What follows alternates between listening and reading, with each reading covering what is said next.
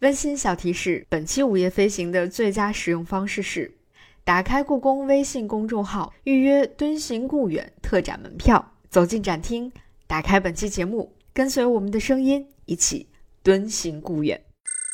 如果你暂时没有办法看到这次展览，或者你已经看过了这次展览的话，你也可以在故宫官网或者是故宫展览的手机 APP 上找到本次展览的全景展示，同样可以收获一份特别的看展体验。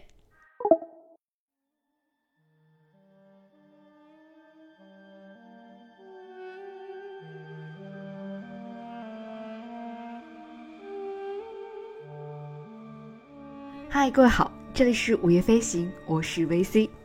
在今天我们节目正式开始之前，让我们一起先来打开一张时光索引图。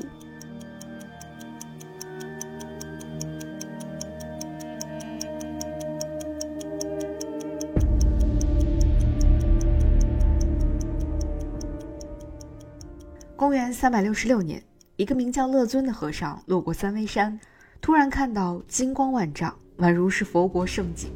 他觉得这是来自佛祖的召唤和启示，于是他开始请人在崖壁上开凿了第一个佛窟。莫高窟的故事由此开始。公元五百三十八年，莫高窟第二百八十五窟开始营造，这是目前我们在敦煌石窟当中能够找到的最早有确切开凿年代的洞窟。公元八百四十八年，一个名叫张议潮的人率领着一支名为归义军的部队一路征战，实现了整个敦煌和河西地区的统一，让漂泊在外的河西之地重归大唐，敦煌的历史从此改写。公元八百六十五年，张议潮的侄子张怀深修建第一百五十六窟功德窟，并请人在窟壁上画下了“河西节度使张议潮统军出行图”。这幅壁画后来成为了我们研究敦煌文化与历史的一个重要入口，同时它也成为了百年之后的一个名叫常书鸿的年轻人首先开始临摹的壁画。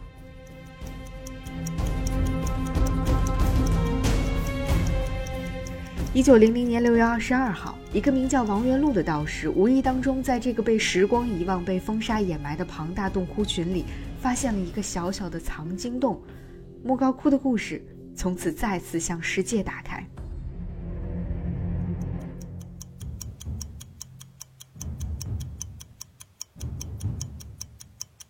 一九零二年，一个叫斯坦因的探险家在中亚考古探险途中得知了莫高窟的存在。一九零六年三月十六号，斯坦因来到敦煌，收获了藏经洞中众多的经卷和艺术品。一九零八年二月十二号，一位名叫伯希和的人从新疆进入敦煌。二十五号，他抵达了莫高窟，并开始了他长达三个月的挖宝和照片拍摄工作。一九二零年，伯希和的《敦煌石窟图录》出版。一九三四年，一个名叫常书鸿的年轻人在巴黎街头偶遇了这本《伯希和敦煌石窟图录》，大为震撼。他没有想到，在自己的国家竟然还有这样一座惊艳世界的艺术宝库。一九三六年，常书鸿回到中国。同一年，一个名叫向达的年轻人离开了中国，他开始在世界范围内搜寻敦煌足迹的旅程。他先后在牛津、伦敦、巴黎、柏林、慕尼黑等地考察来自西北地区的壁画和写卷，并且在法国国立博物馆重点研究敦煌写卷。同一时期，在日本，也有一批学者开始研究敦煌。一个名叫藤之晃的学者撰写了《归义军节度史考》，这名学者也被称为敦煌学。及西域出土古抄本的研究第一人。一九三七年，抗日战争全面爆发，几乎所有领域的研究和调查都陷入了困境，文物南迁，学者流亡。但在这片土地上，仍然有一群人心中始终对敦煌念念不忘。一九四零年六月，西北艺术文物考察团成立，留法归来，一心想要保护国家文化的王子云成为了考察团的团长。一九四一年十月，西北艺术文物考察团前往敦煌莫高窟进行重点考察。国人对敦煌的研究和保护似乎从这一刻正式拉开了帷幕。这一年，张大千也终于实现了他的梦想，来到了敦煌，开始临摹壁画。一九四三年，在国外大量查阅敦煌文献的向达回到了中国，他担任了西北考察团历史考古组的组长，再赴敦煌。成为了中国第一个真正从考古学意义上提出保护敦煌的人。这一年，常书鸿加入了国立敦煌艺术研究所筹委会。这一年，张大千开始在兰州、四川等地举办临摹敦煌壁画的展览。一年之后，一九四四年的一月一号，敦煌研究所正式成立。三月，常书鸿出任所长，并开始临摹河西节度使张议潮统军出行图。这一年，另外一个名叫段文杰的年轻人参观了张大千在重庆举办的展览。备受震撼。一九四五年七月，段文杰启程前往敦煌，但在途中却听说了敦煌研究所取消的消息。但他没有离开，坚持在兰州等待常书鸿。一年之后，段文杰终于等到了常书鸿，并和他一起来到了莫高窟。一九四七年，一批年轻人开始陆续来到这里。段文杰和他的同事们用了半年的时间，重新对莫高窟所有洞窟进行清理和重新编号。一九四九年，新中国成立，围绕着敦煌的研究与保护工作逐渐有了更多的支持和关注。一九五一年四月十日，敦煌文物在故宫午门展出，这就是敦煌与故宫两座文化宝库的第一次相逢。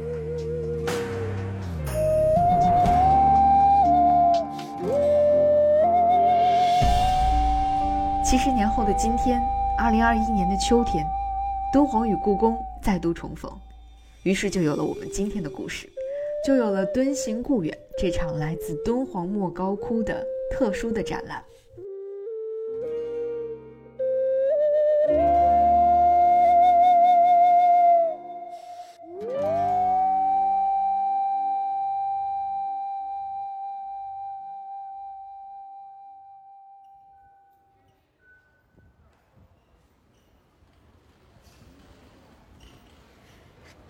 现在是北京时间九月三十号下午的中午的十二点十分。啊，我现在在东四地铁站，马上出地铁了。我约好了今天下午一点钟的故宫的门票和故宫敦煌展的两张门票，因为它的在古午门展出的这个。呃，敦煌展和三个复制窟是需要单独预约的。它好像是特，特别是那个复制窟，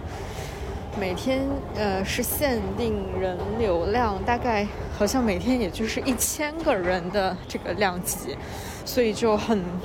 很难抢啊！终于要去看这个展了。为了看这个展，我之前已经在做了很多案头工作。看了很多画册和书，其实我家里已经堆了很多。就是这场名为“敦行故远”的重要展览呢，是今年故宫博物院和呃敦煌研究院联合推出和策划的一场展览。那它呢会在今年的九月十七号一直到十一月十八号，在故宫博物院的午门和它的东西燕翅楼进行展览。关于这场展览的整体构思，我一直都在想，怎么样能够更好的、非常准确的去传达和表述。呃，结果呢，我就看到了此次展览的策展人之一，来自敦煌研究院的娄杰老师，他做了一个非常简短而精炼、精确的介绍。关于娄杰老师和他同事们的故事，我们会在本期节目的下集当中具体的聊到。那在这里呢，我们就先去听一听娄杰老师对于整个这场展览的一个非常精确的介绍。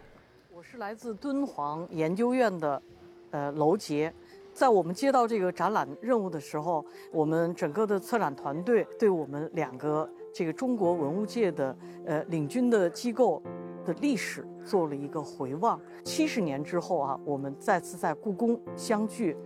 来进行这次的展览，这个意义是非凡的，因为我们两个机构勾连起了中国文化一千六百年的历史，由此，我们也基于故宫的这个展厅。啊，也就是西燕翅楼展厅和正殿展厅以及东燕翅楼展厅三个展厅，我们构建了三大呃展览的区块。那么就以丝路重华、啊万象人间以及传承保护构建起我们整体的展览的一个内容构建。那么每一个板块，我们又有若干个小的章节来构成。呃，那么这些具体的章节内容呢？就像刚才娄杰老师介绍到的，整个的这场敦行故远的展览呢，分为几大部分。呃，在西燕翅楼上为大家展示的是它的第一个部分，名叫“丝路重华”。那在午门上展示的呢是“万象人间”这个板块。在东燕翅楼呢，重点向大家呈现的就是整个的敦煌和故宫的保护与传承。那另外呢，有一个非常值得一看的是，在这里他们特别设置了三个复制窟，所以呢，整个展览可以说是分为四大部分来进行展示的。那我们今天要重点和大家分享的，其实是我个人最喜欢的，也觉得最值得去展开来讲一讲的第一部分——丝路重华。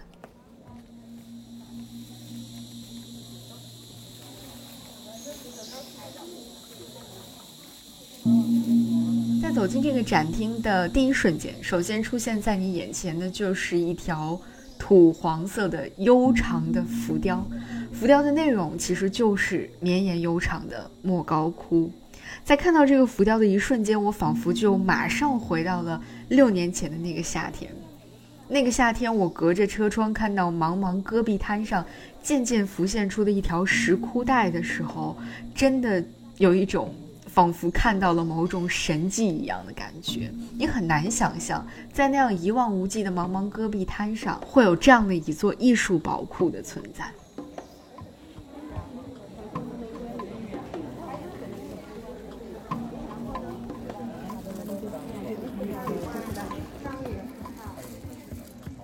那沿着这条石窟带，我们走进展厅之后，就会看到一整个由土黄色和绛红色，或者是赭石色相互映衬作为主色调构成的这样的一个神奇的世界了。而且很妙的一点是，这种土黄色和绛红色的搭配，它原本就是属于故宫的。但是同时，它也非常的贴合敦煌的气质，和敦煌的那些主色调也是非常非常一致的。而且这两种颜色原本也都是来自于敦煌壁画当中的非常重要的颜色，所以你会发现，这种从主色调的选择和搭配上，就已经能够让我们看出，好像故宫和敦煌、中原和。遥远的西北地区总是一直在有一种非常奇妙的联系。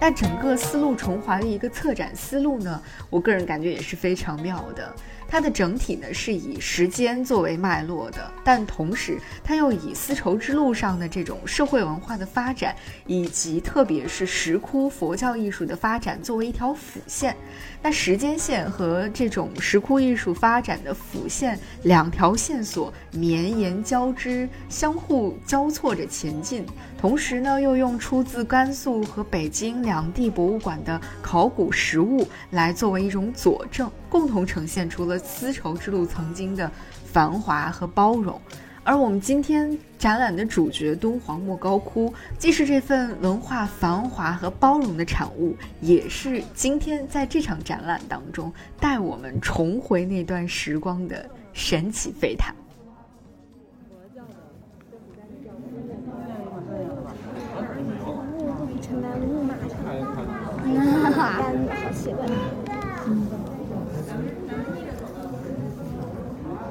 上面是皮皮划，没有到那个什么什么螺丝城，肯定得螺丝城，螺丝城。上面就是琵琶吗？上面飞的那个就是琵琶。飞琵琶。琵琶飞起瓜州。新德里。展览的第一部分名为“丝路慢行”，这是整个展厅当中好像人员啊最密集的部分之一了。因为丝绸之路在这里留下了最浓墨重彩的一笔，而大家一想到敦煌，立马可以反映到的就是丝绸之路。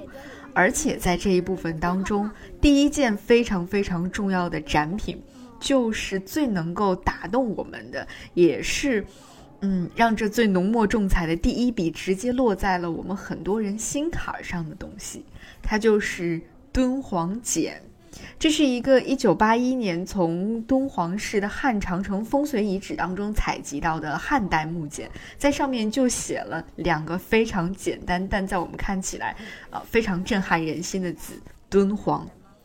敦煌这个名字，在今天的我们看来，它就是一个地名，或者它就是一个地理位置的代名词而已。但是，当我们真正的看到，就是这简单的两个字出现在遥远的汉代的木简上的时候，好像我们才能够好好的去品味一下这两个字。就像东汉的一个学者，他在《汉书地理志》当中曾经对敦煌的名字进行过一个注解，他说：“敦者，大也；煌者，盛也。”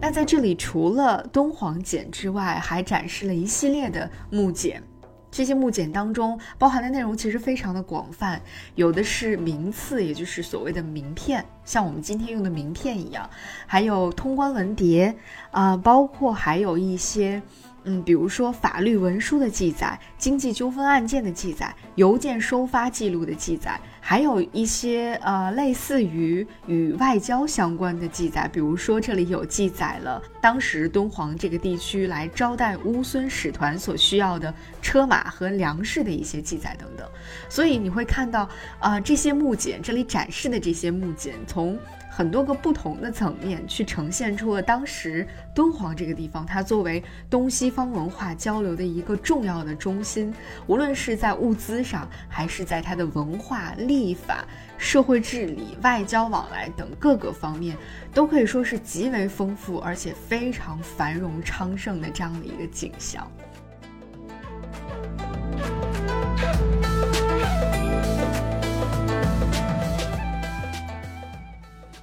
那接下来，在它旁边的这个有一件展品呢，其实就从另外一个层面表现出了这种丰富性和它的昌盛性。而且我在看到这个展品的时候，真的是眼前一亮。这是一个装饰有酒神狄俄尼索斯和狮子纹样的鎏金银盘，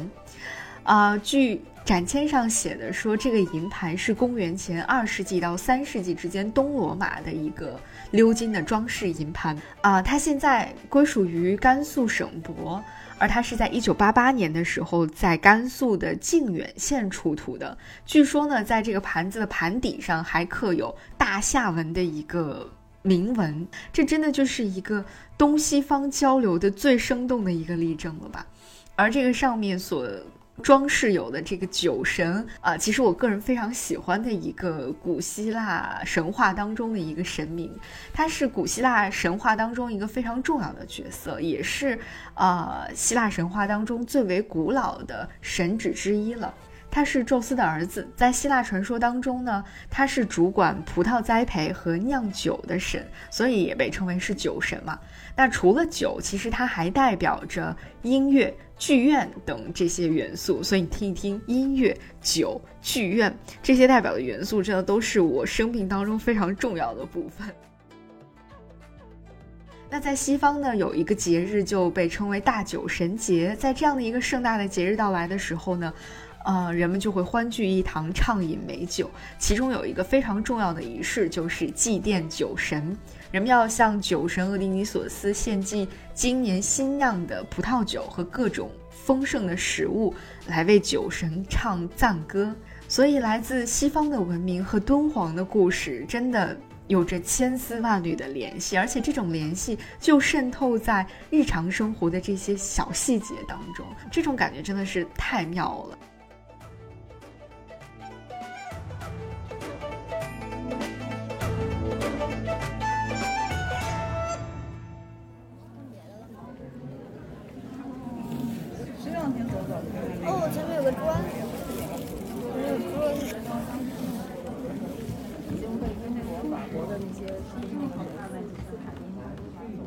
那在我们看到的木简和这个装饰银盘的上方，也就是在这个墙壁上呢，其实已经向我们开始逐渐的展示一部分、一小部分的敦煌壁画了。那它重点展示的是当时和丝绸之路有关的一些各类的故事，比如说有啊张骞出使西域图、啊商旅遇道图，还有西域的商队等等。这些故事不仅被写在了史书当中，同时也被当时的人们、当时的画师、当时的供养人们画在了敦煌壁画当中。啊，在这个其中，我觉得最有意思的就是我们可以在敦煌的壁画当中看到民间对于张骞出使西域的另外一种解释，另外一种来自民间的演绎。这就是画在了第三百二十三窟主室北壁上的张骞出使西域图。这个上面的故事呢，呃，我们大家在历史书上都读到了，张骞当时受到了皇帝的派遣，然后出使西域，起到了我们今天把它称为凿空的这个作用，就好像是打开了一个通道，凿空了一个通道，能够让嗯这种东西文化开始实现交流和贯通。但是呢，在这个敦煌。三百二十三窟的这个张骞出使西域图的壁画当中呢，对这个故事进行了另外一种演绎。它是讲说，在元首二年，也就是公元前一百二十一年，汉武帝的大将，我们大家都非常熟悉的霍去病，他在击破匈奴休屠王的时候呢，获得了祭天金人这样的一个东西，然后呢，他就把这个东西带了回来。但是没有人知道这个金人的名号是什么，所以呢，在这个壁画当中有这样一行字，写着“乃使博望侯张骞往西域大夏国问名号”。也就是说，他们为了要知道这个金人的名号是什么，就派张骞到西域的大夏国去求问这个金人的名号。那在这个壁画当中，我们能够看到有一位使者带着两位持荆棘的侍从从山间经过，然后向一座城池去进发。那在他要去往的那个城池的中心呢，有一个佛塔，在城的门口呢站着两个僧人。这个画面表现的就是张骞从中原终于来到了大夏国，然后他在大夏国见到了佛塔，终于知道了啊，这个金人实际上就是指的佛像。那由此他就把佛教文化从大夏国带到了中原。它显然和我们读到的历史书上正史的记载并不相同，把原本是属于一个政治外交性质的张骞出使西域的故事，给讲成了一个佛教和佛像传入汉地的一个最早的由来的这样的一个故事。他其实是希望能够通过这种方式，让更多的人能够接受佛教，能够接受佛教的教义，给他一种呃更大的正当性吧，应该可能是这样的一种想法。这是唐代的，唐代的，还有西汉。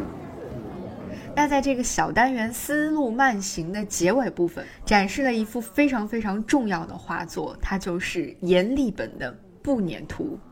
虽然呢，今天在这里展示的是步辇图的复制品，但是放在这里呢，我觉得是非常非常恰如其分的。因为步辇图所表现的，其实就是当年唐太宗接见前来迎娶文成公主的吐蕃使臣陆东赞，并且对陆东赞，呃，授予他一定的官职，并且赐婚这样的一个事情。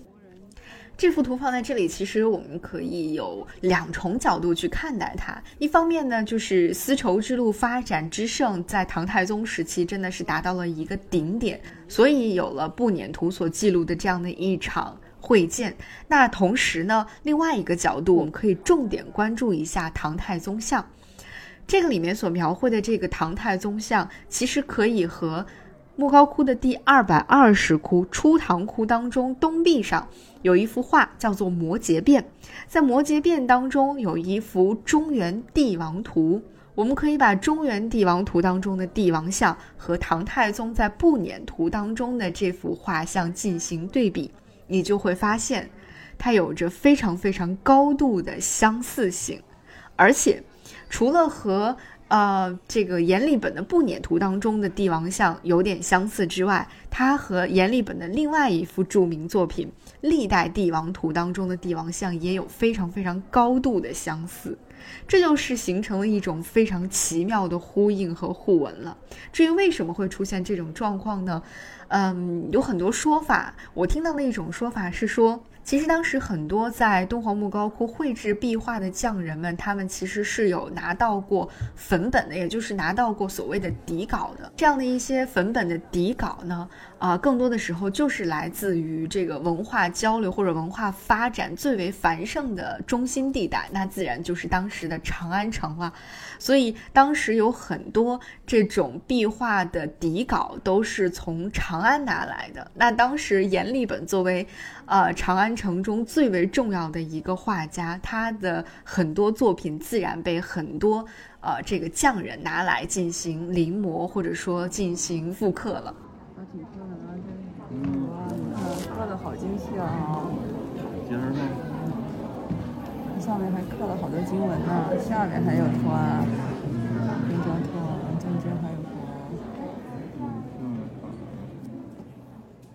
那在第一个小的章节“丝路慢行”的啊对面，也就是在我们看展的背后啊，有一个小小的区域是它的第二个部分，名字叫做“信念所成”。在这里，我们可以了解到敦煌石窟的发展，它是如何从一个小小的，呃，可能仅供僧人们去进行修行的这样的一个石窟，渐渐的发展成最终的几百个洞窟这样的一个庞大的规模，以及呢，呃，不同的石窟类型，它因为。不同的用途啊，那它我们可以对石窟进行一个简单的分类。那同时呢，还有就是在石窟当中的这个壁画，它也分为不同的类型，在这儿都给我们简做了一个简单的介绍，大家可以作为一个基础的知识进行一些了解。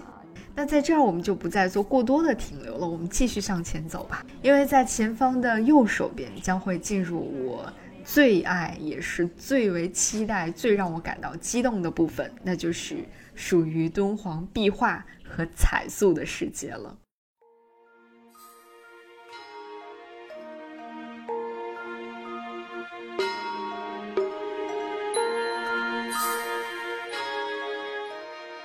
这个部分，它的名字叫做“庄严净土”，它重点要展示的就是敦煌的石窟艺术以及佛教的传承。在这个庄严净土的这个小的展牌的解说词上，有一句话，我觉得讲得非常非常的好。他说：“敦煌石窟艺术包含着现实与信念，兼具生活与信仰，汇聚了智慧与虔诚。古人以信念为指引，以华丽庄严却不失灵动的笔触，在壁面上描绘人类精神的归宿。”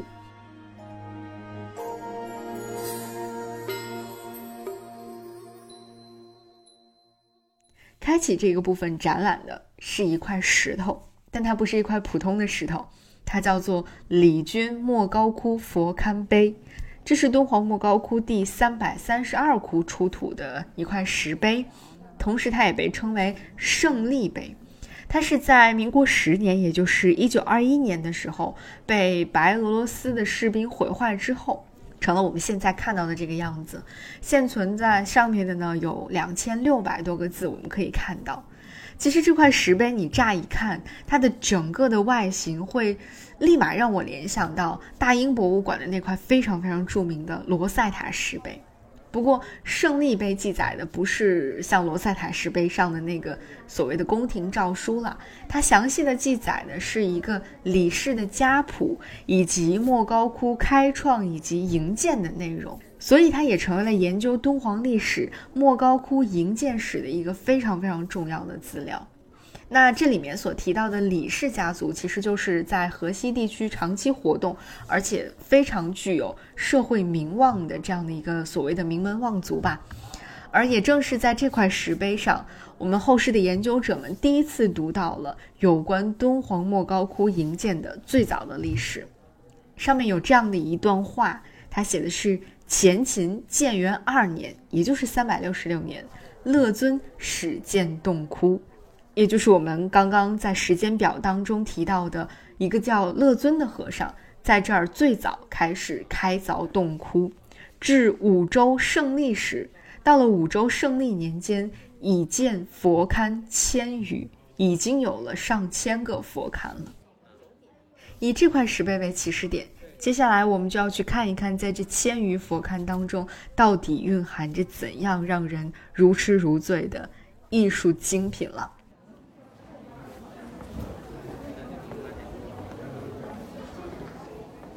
敦煌从三三六年开窟绘画。至宋元逐渐的衰落，敦煌壁画的风格其实一直都在不停的演变当中。它在广泛的吸纳了东西方风格的基础之上，出现了非常鲜明的时代特征，就是我们能够非常明显的看到，在不同的时代，不同的壁画风格是截然不同的。但同时又有着一种，啊，相互影响、不断的迭代这样的一个改变的过程。那它的转折点大概是在唐代，特别是中唐前后这样的一个时期。那相比较于中唐之后的这种中原风格的壁画，我个人其实是对，啊，唐代之前的那些早期的壁画，特别是魏晋南北朝时期的壁画风格，真的是。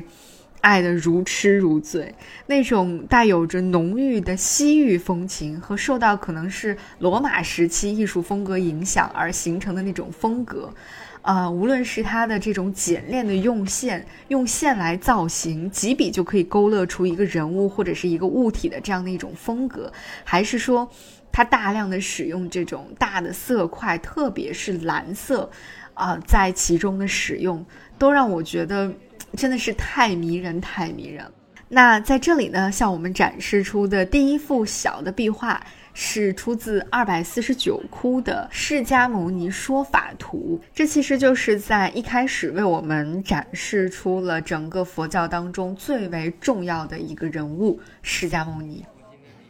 那释迦牟尼作为整个佛教当中的非常非常重要的一个人物，呃，他的一生其实除了修行，有整整四十九年的时间都是在说法和布道来度化众生的。那在这个部分的第一个展示，为我们展示了西魏非常早期的一个释迦牟尼说法图，也就为我们开启了整个佛教壁画的世界了。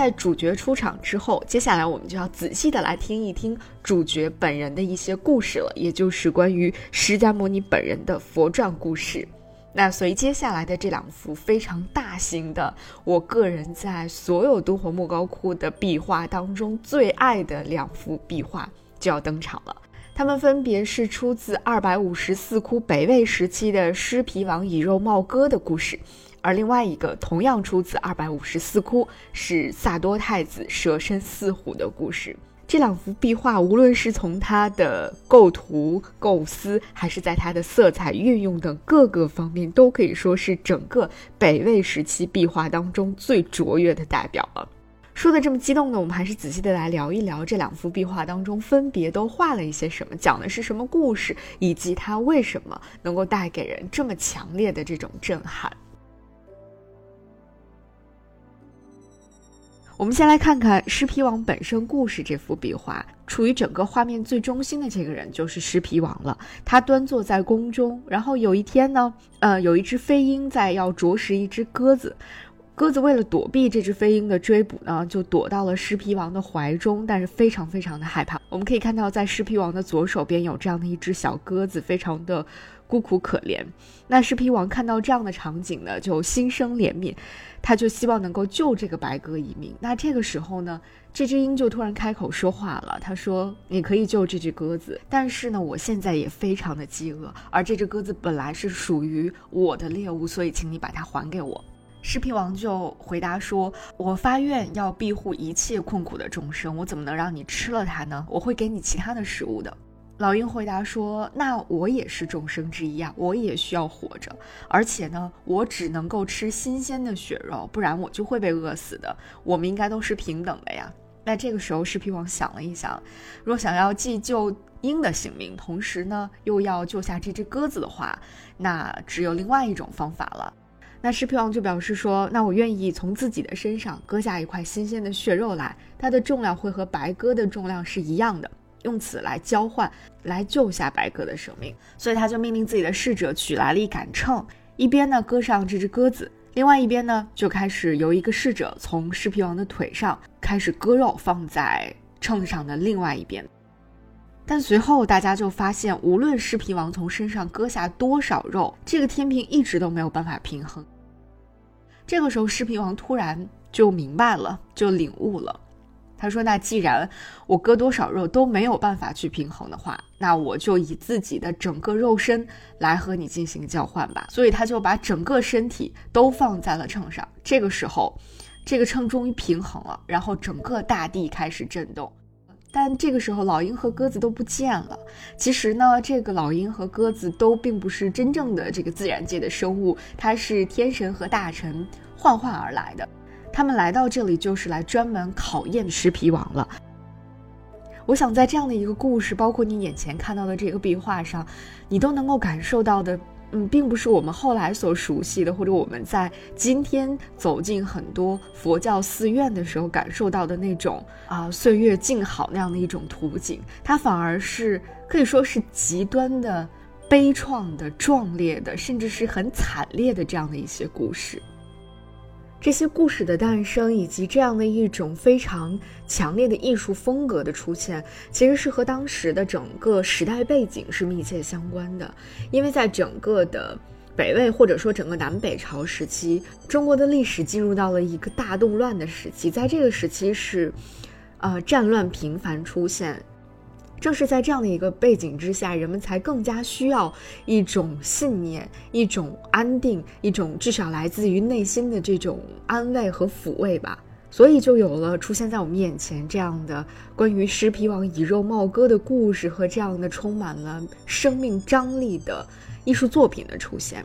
人们好像就是在希望能够通过以这样的一种方式来安慰和鼓励那些。身处在黑暗当中苦难的修行的普通的百姓们，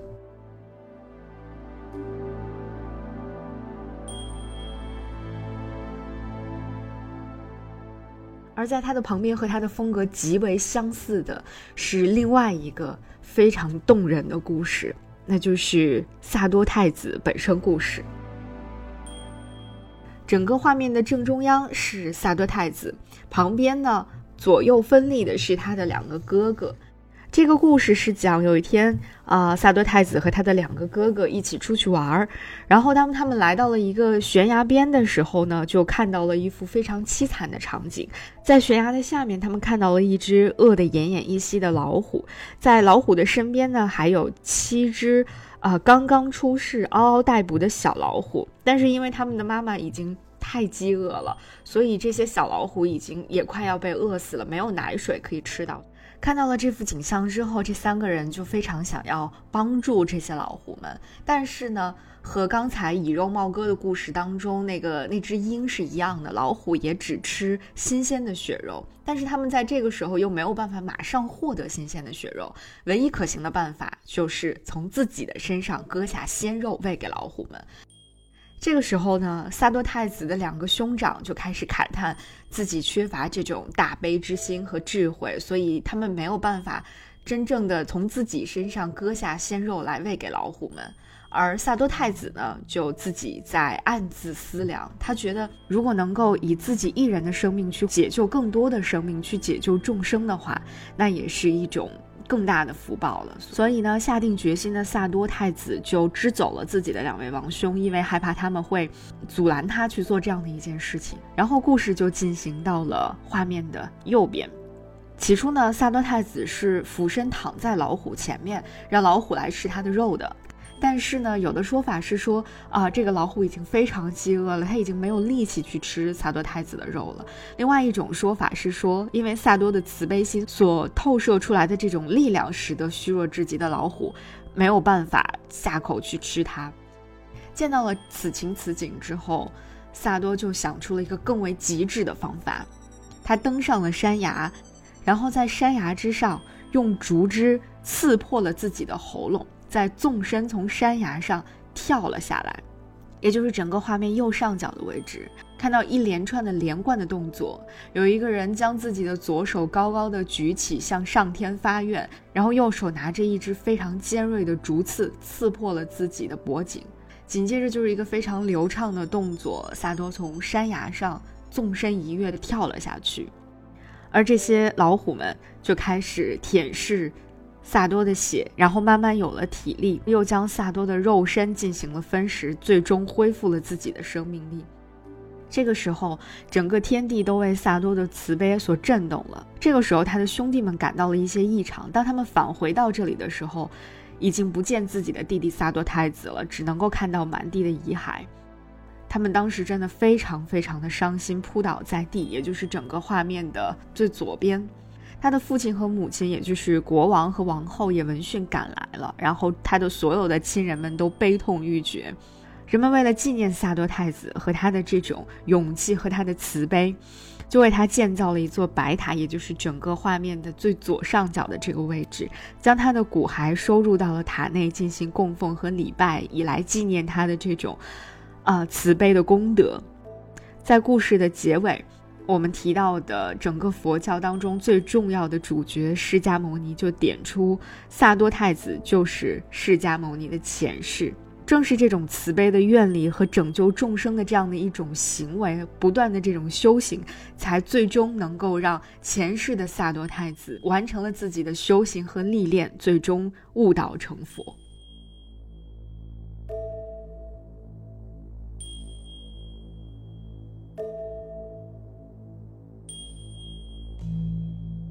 在这儿呢，我要特别推荐一本书给大家，就是由敦煌研究院的陈海涛和陈琦两位老师专门写了一本书，叫做《图说敦煌二五四窟》。他们用一整本书的体量来为我们非常详细的。分析了二五四窟当中的每一幅重要的壁画和整个当时的这种时代背景，而且他们还从艺术的角度非常详细的分析了这个壁画当中的艺术创作手法和一些风格，真的是非常非常的棒。我在读到他们对萨多太子以身饲虎这个故事的一个分析当中，有一段话非常非常动容，就是他们在解读整个壁画右上角。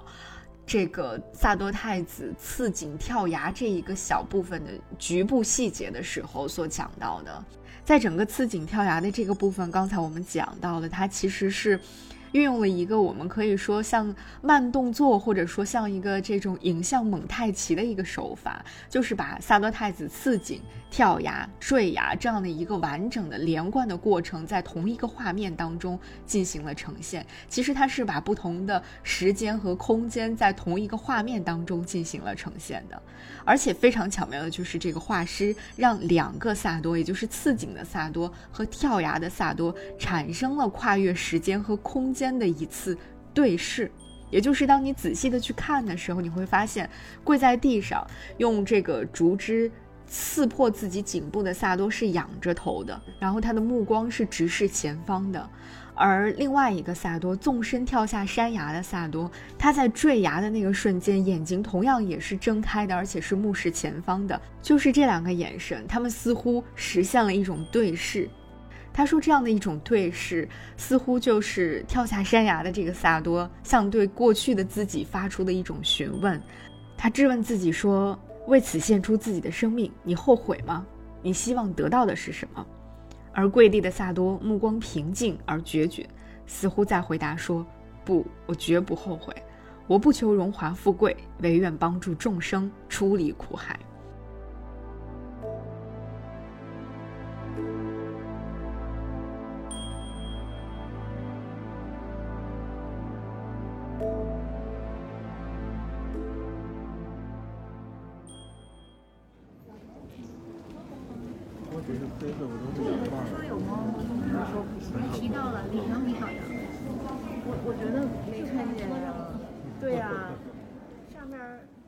在这两幅壁画下面呢，是一个呃非常呃有意思的一个展品，或者非常特殊的一个展品。它是一个刺绣的佛画，而且呢已经非常的残缺不全了。为什么说它非常的特别？首先是因为它的发现的地点非常的特别，它是在莫高窟发现的，但它发现的地点是在敦煌莫高窟的第一百二十五窟和第一百二十六窟之间的崖缝当中出土的。这样的一个刺绣的佛画，但是你不要看它现在已经残缺不全了，而且是在这个崖壁当中、崖缝当中被发现出来的，但它的精美程度真的是远远超出了我的想象。更重要的就是这个绣品是以丝绸来作为底，而且是满地诗绣的，这个应该是我国目前发现的年代最早的一幅满地绣的佛像。所以，无论是从它的这种刺绣的工艺，还是它颜色的选择搭配上，都让我看了之后，整个人就感觉非常的惊艳。而且，它再度让我感受到了，因为这是一个北魏的刺绣佛像嘛，所以在看到它的时候，再加上上面的这两幅在我心目当中有着至高无上地位的北魏的壁画，就让我再度想要感叹说，北魏真的是一个某种程度上来说。嗯，佛教艺术或者说就是艺术的一个神仙时代吧。虽然它非常的短暂，可是这也真的太神仙、太棒了吧。画画掉的那个，他把他自己喂老虎的那个。对，它就是不同时期的不同的反应。这同一个故事。紧接着，在这两幅大幅的壁画旁边呢，呃，是另外一个。敦煌四百二十八窟北周时期的壁画，这个壁画当中所呈现的仍然是萨多本生故事，而且很好、很棒的一点就是把这两个萨多本生故事放在一起来进行呈现了。所以，我们就可以发现，对于萨多舍身饲虎的故事，在敦煌的很多壁画当中其实都有呈现，但是呢，他们的呈现方式又各有不同。四百二十八窟的这幅萨多本生故事，就是以我们更为容易去理解，或者说，呃。更为普遍的一种连环画的方式，按照时间间的次序，我们从右向左依次的可以把整个萨多舍身饲虎的这个故事能够完整的串联下来，啊，那这种对比之下，你就更能够感受到，像我们刚才所讲到的北魏时期的那一幅。将整个故事在一幅画面当中，以这种类似于顺时针的方向进行呈现的方式，它的这种艺术感染力和故事表现力要更强于这种连环画式的这种表达方式了。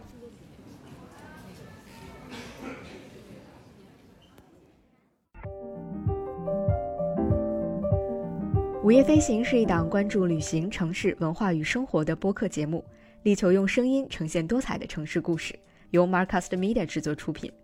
如果你是苹果手机用户，我们推荐你在苹果 Podcast 订阅收听这档播客。如果喜欢我们的内容，欢迎给出五星好评并留下你想说的话。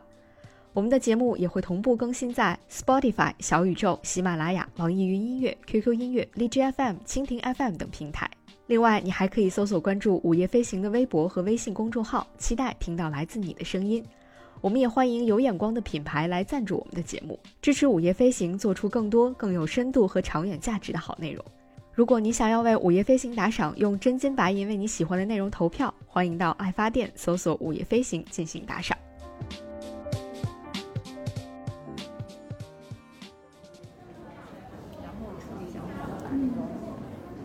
继续向前，我们又看到了这种熟悉的大片的蓝色。没错，这个。壁画同样出自于二百五十四窟那个神仙北魏窟，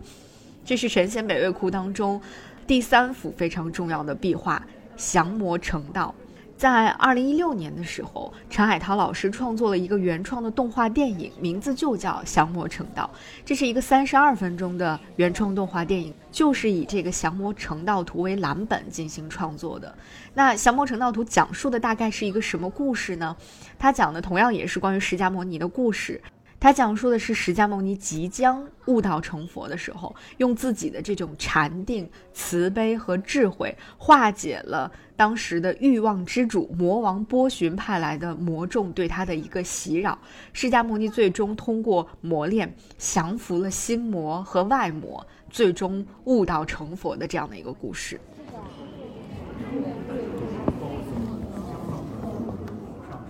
如果说降魔成道这个故事讲述的是这种顶级 BOSS 之间的这种 PK 的话，那接下来这个二百八十五窟当中的五百强盗成佛因缘故事话呢，讲述的是佛陀在自己悟道成佛之后是如何能够将自己的智慧传递给更多的人的，就是二百八十五窟的五百强盗成佛因缘。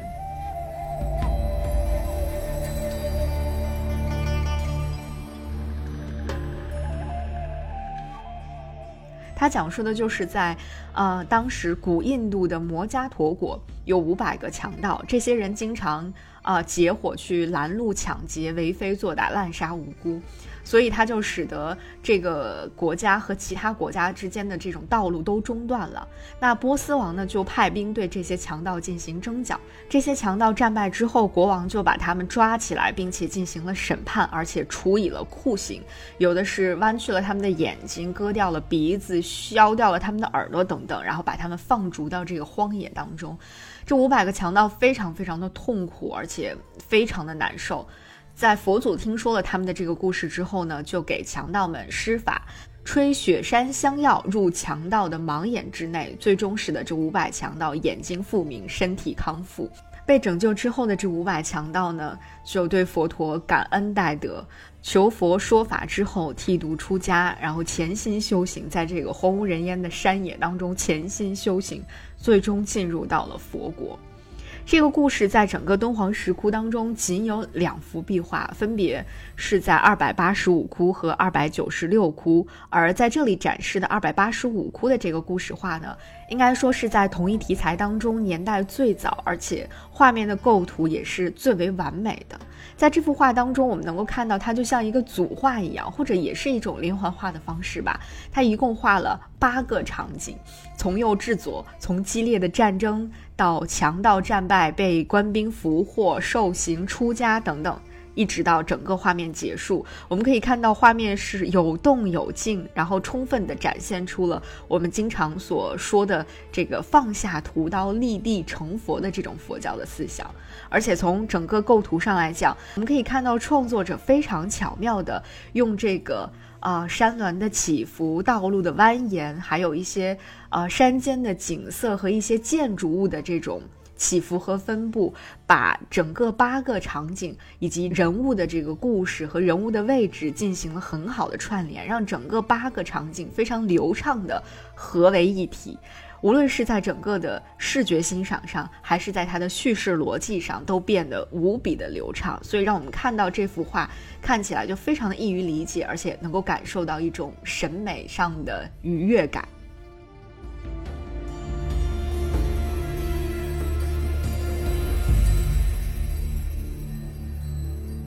那紧接着五百强盗成佛之后，又是一个广为人知，而且。叙事感非常强的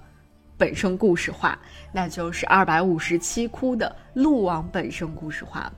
呃，我想大家在看到这幅画的时候，应该能够勾起一些自己童年时期看动画片的记忆。呃，我不知道是不是这个动画片现在依然在这个小朋友当中广为流传。总之，来这里看展的很多小朋友在看到这幅画的时候，也能够马上识别出这幅画和九色鹿那个动画片之间的千丝万缕的联系。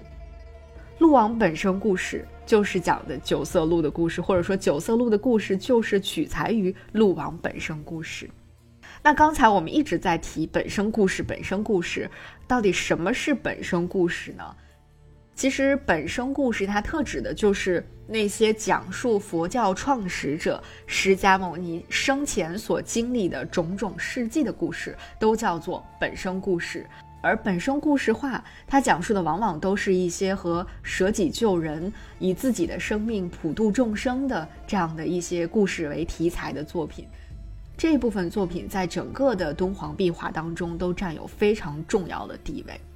在这里呢，嗯，需要特别注意的一点就是这个鹿王本身故事化，它非常有趣。尽管它采用的是我们大家都非常熟悉的横幅的这种连环画的形式，但是它的画面的阅读顺序却是有所不同的。我们以往看到的都是可能从左至右或从右至左，但这幅画的逻辑是从两端向中间讲述的，也就是我们要先从两边看，然后故事的最终结局会出现在整个画面的中间。我们来看看壁画当中是怎么呈现这个故事的。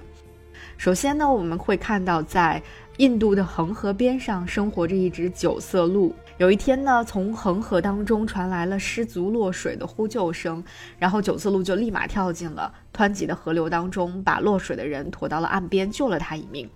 那被救的这个人呢，叫做条达，他对九色鹿呢真的是千恩万谢。那九色鹿告诉他说：“你也不用谢我，我只是希望你不要像。”呃，外人透露出关于我的任何事情，希望你能够保守秘密，不要告诉任何人你见过我，因为很多人都想要我的皮毛，我会因此而丧失掉性命的。那条达就发下了誓言，说我绝对不会告诉任何人的，然后他就离开了。但是不久之后呢，条达所在的这个国家的王后，她就梦见了美丽的九色鹿，她非常想要它华美的皮毛。于是呢，呃，为了满足自己王后的心愿，国王就在全国张贴告示，表示说，如果谁能够找到九色鹿的话，就会给他赏以重金。那听到了这个消息之后呢，条达那个被救起的人没有能够抵挡住这个诱惑，他就向国王泄露了九色鹿的行踪，然后他还亲自带领着国王的军队来到森林当中去寻找九色鹿。这个时候，正在林中小憩的九色鹿被来势汹汹的军队给惊醒了。当他见到来的这个人正是他当年救起的条达的时候，他就明白了一切。然后呢，这个九色鹿呢就非常从容地走到了国王面前，告诉了他是如何营救条达，而条达是如何向他发誓，最后条达又是如何背叛了他的这个故事。国王被九色鹿的这种舍己救人的精神所感动了，然后就下令说不能够杀掉九色鹿，但同时他又对这个忘恩负义的条达充满了愤怒，所以他也让他遭受到了应有的报复。也就是我们会看到，呃，在这个画面的中央有一个人非常的痛苦，他的身上布满了小的白点，这个白点其实就是他身上长满了毒疮，最终他因为太过痛苦跌落悬崖而死了。这个故事其实宣扬的就是我们所说的善有善报、恶有恶报的这样的一个故事。同时呢，它也是赞扬了九色鹿的这种舍己救人的无私的精神。这个故事因为它太过于经典了，所以在一九八一年的时候，就由上海美术电影制片厂把它改编成了一个动画片，让它成为了一代人甚至几代人童年当中非常鲜明的一段记忆了。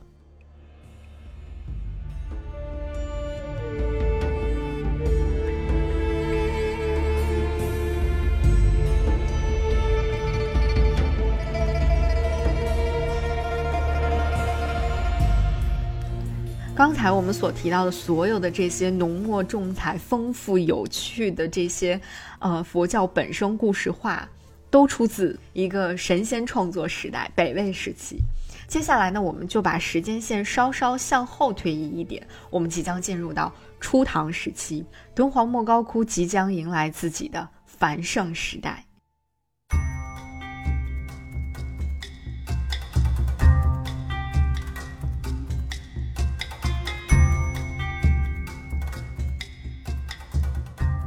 在展厅右边这个展柜当中的最后两幅画，把我们带入到了初唐第三百二十九窟。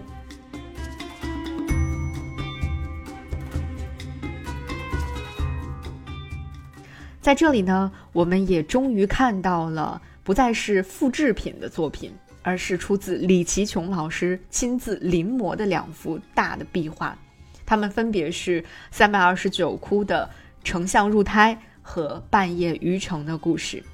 它也是敦煌莫高窟现存佛教故事当中非常精美的两幅壁画了。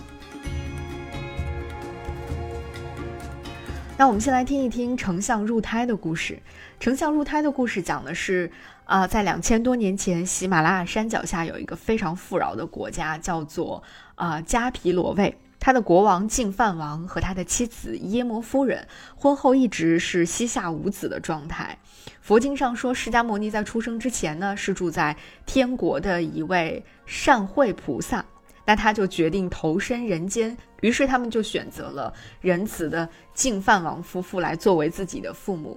那有一天呢，这个摩耶夫人在晚上就做了一个梦，在梦中呢，她在菩提树下乘凉，突然呢，有一朵洁白的云彩从远方飘然而至，在这个云端站着一头大象，一个菩萨骑在大象的背上，这个菩萨非常的美丽，头戴宝冠，身饰璎珞。那摩耶夫人看着菩萨，心里一阵紧张，然后恍惚之间，菩萨好像变成了一个男孩，钻入了她的右腋之下。于是呢，摩耶夫人就怀上了太子悉达多。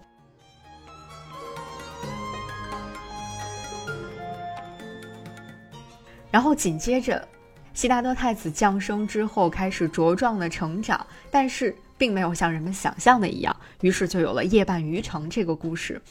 太子悉达多在长大之后呢，他的父亲净饭王呢就邀请名师来教太子习武习文，希望他能够成长成为一个英明的君主，将来继承他的王位。但是，悉达多太子在出游的过程当中目睹了生老病死，他感受到了人生皆苦，产生了超越于人世的这样的一个念头，所以为了寻得一种彻底的解脱人世苦难的办法。他决定要离家远游，立誓要求得真谛。尽管呢，他的父亲净饭王早有防备，将城门紧闭，来防止太子悉达多逃跑。但是在悉达多太子要准备逃跑的这天晚上。天上忽降四个神奇的天人，他们就把悉达多太子骑的这个马的四只蹄子轻轻地托起，然后帮助他跨越了城池，离开了皇宫，去到了深山里去潜心苦修。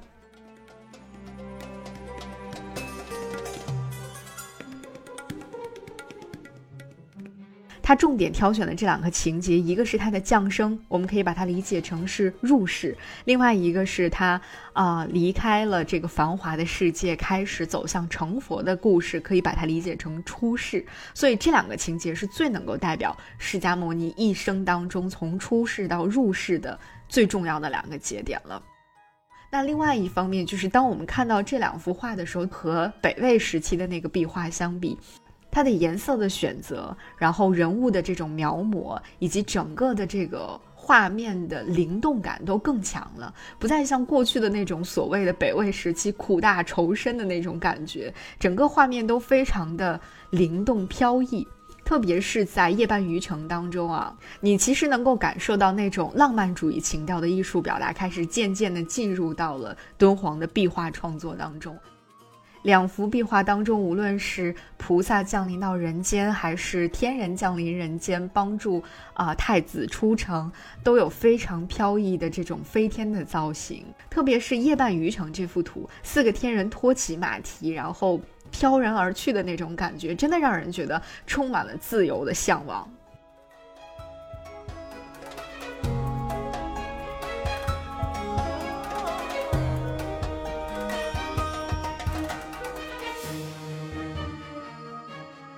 那到这里呢，整个展厅右侧的部分就已经结束了。这几幅大尺寸的敦煌早期壁画，我觉得。看得我是非常的过瘾，我也觉得他们选的真的是太棒了。它既兼顾了壁画的这种艺术风格的演变，同时又把敦煌壁画当中最为精华和经典的几个重要的佛教故事进行了展示。我们在整个参观的过程当中，虽然只是这么简单的几幅壁画，但我们可以听到的故事，可以看到的风格，真的是极为丰富。而且与此同时，还能够非常真切地感受到这些壁画背后所。传递出的那种信仰、那种精神的力量，在每一个展品之前，真的我们都能够停留很久很久。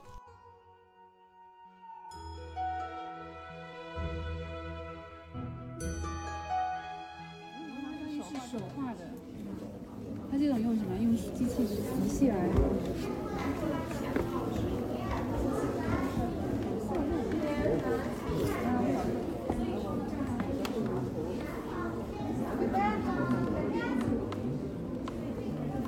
接下来我们把脚步转移到展厅的中间 C 位这个地方，在这里展示的这幅壁画，嗯，了不得了。这是敦煌第一百七十二窟南壁上的一幅盛唐时期的观无量寿经变。我们的时间线已经从初唐进入到了盛唐时期了，这个时期可以说是整个敦煌艺术发展的巅峰时期了。经变化其实是敦煌壁画当中非常重要的一个内容。那西方净土变就是敦煌壁画中数量最多的一种经变。净土变其实它所表现的就是这个阿弥陀佛的功德庄严。因为阿弥陀佛在西方嘛，所以我们就把它称为是西方净土变。那其实所谓的西方净土，也就是我们通常意义上所讲的极乐世界。阿弥陀佛就是在极乐世界当中的。那人们为什么不断的在描绘这个极乐世界，在描绘西方净土变？其实就反映的是当时普通的中国老百姓对于美好生活的一种向往吧，对于美好未来的一种向往。好像西方净土变就是人们所能够想象到的最美的彼岸了。那早期的净土变呢，其实只是单幅的，呃，像《无量寿佛说法图》这样的一些作品，而到了唐代，特别是在盛唐，就开始渐渐出现大量的这种场面宏大、富丽堂皇的大幅的净土变了。那这个经变又是什么意思呢？简单来说，经变就是描绘佛经内容或者是佛传故事的一个图画。你也可以把它理解成，就是把佛教佛经内容进行一个通俗化的演示，把它变成更加呃通俗的、普通的百姓都能够一看就能够看得懂的，通过一幅画就能够感受到这个佛经奥义的这样的一种作品。这样的经变画在唐代艺术史籍当中都有着非常丰富的记载，而且在几乎每一座敦煌的唐代洞窟当中，我们都能够看到经变画。那这里展出的这幅盛唐时期的《观无量寿经变》，我个人觉得应该是经过了充分的考量和精心挑选之后，选择了它放在这里的。为什么这么说呢？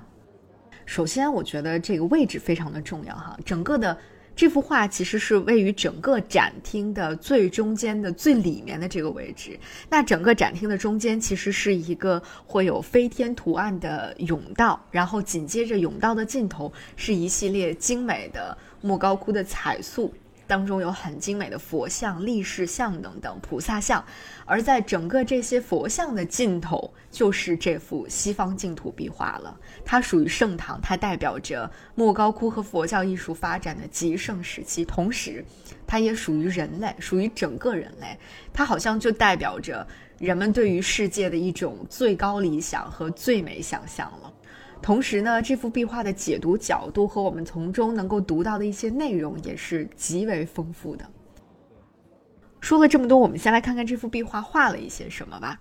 首先，位于画面中心部分的是西方极乐世界的主尊阿弥陀佛，他居于中间，在一组富丽堂皇的建筑群的最中央。在他的旁边呢是观世音菩萨、大势至菩萨。呃，那么紧接着在周围呢分布着一些呃各种各样的。众神了。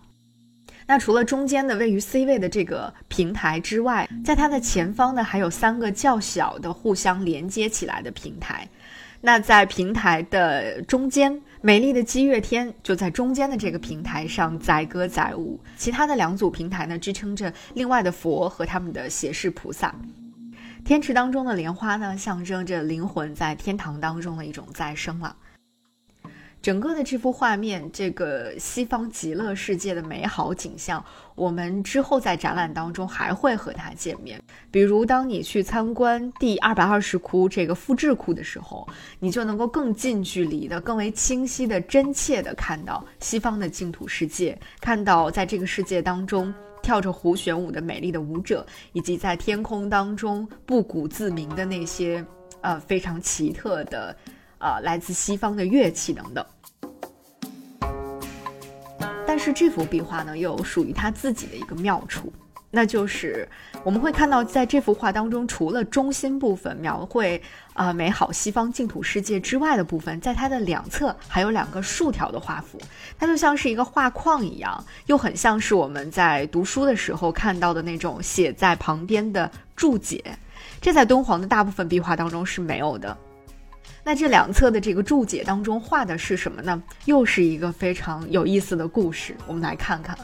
一边的画幅呢，是用这个叙事的手法，自下而上的讲了一个关于邪恶国王阿舍氏的故事。阿舍氏呢，逮捕了他的父亲频婆娑罗王，把他禁闭在重兵把守的城门之内，企图将老人饿死。老王后维提西，也就是阿舍氏的母亲呢，呃，为了救自己的丈夫，她就想方设法的来为老国王运送食物。但是她的这个行为被阿舍氏发现了，盛怒之下，阿舍氏就想要杀掉自己的母亲。幸亏呢，被一个非常机智的大臣给及时的劝阻了，所以阿舍氏没有杀掉自己的母亲，但他还是把自己的母亲监禁在了深宫当中。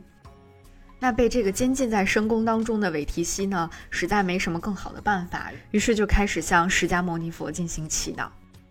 那接下来发生了什么呢？故事情节在画面的另外一侧继续了，但在这里的主要人物就从凶恶的阿舍什国王变成了他的母亲。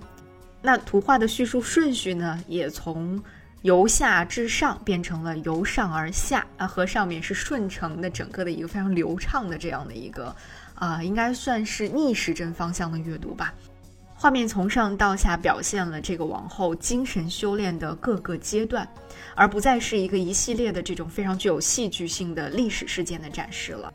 他在向释迦牟尼佛进行了祷告之后呢，释迦牟尼佛就教给了他一一套冥想的方法吧，算是叫做十六观。那王后韦提希呢，就开始沉思冥想，在他的。冥想的世界当中，开始渐渐的出现了夕阳、流淌的河水，然后以至于最终所想象到的西方极乐世界的种种美好的场景。那在这个过程当中，他逐渐的发现了佛国的这种迷人的光辉，直到整个的。阿弥陀佛和其他所有佛国的金色神祇都出现在了他的眼前。某种程度上，你也可以说，经过他的十六观，他最终所能够看到的就是整个这幅壁画最中间西方净土世界了。所以你看，真的是一个非常妙的构图。这种类似于我们可以把它称之为三分构图，就是把图画一分为三的这种构图的方式，其实代表了在唐代出现的一种新的绘画方式。我非常喜欢的一个美术领域的学者乌红老师，他曾经就这幅壁画啊进行过一个非常深入的研究。在他的研究当中，他就提出说，啊，这种三分的构图将不同宗教含义的这三种绘画模式融为了一体。一方面呢，居于中心的这个尊像，这个佛祖像和菩萨像是可以啊，人们在来到这个洞窟当中进行啊正常的日常的佛教礼仪的时候进行礼拜的一个主体。其中一侧的这个历史故事，它其实所讲述的是一个对于佛教经文的阐释了；而另外一侧呢，这个王后的冥想图、王后的十六观呢，其实啊，一方面它是承袭了。前面的这个故事的剧情继续向下演，但另外一方面，它还可以作为观想的礼仪的一个呃视觉的向导，或者说它可以起到一个指示的作用。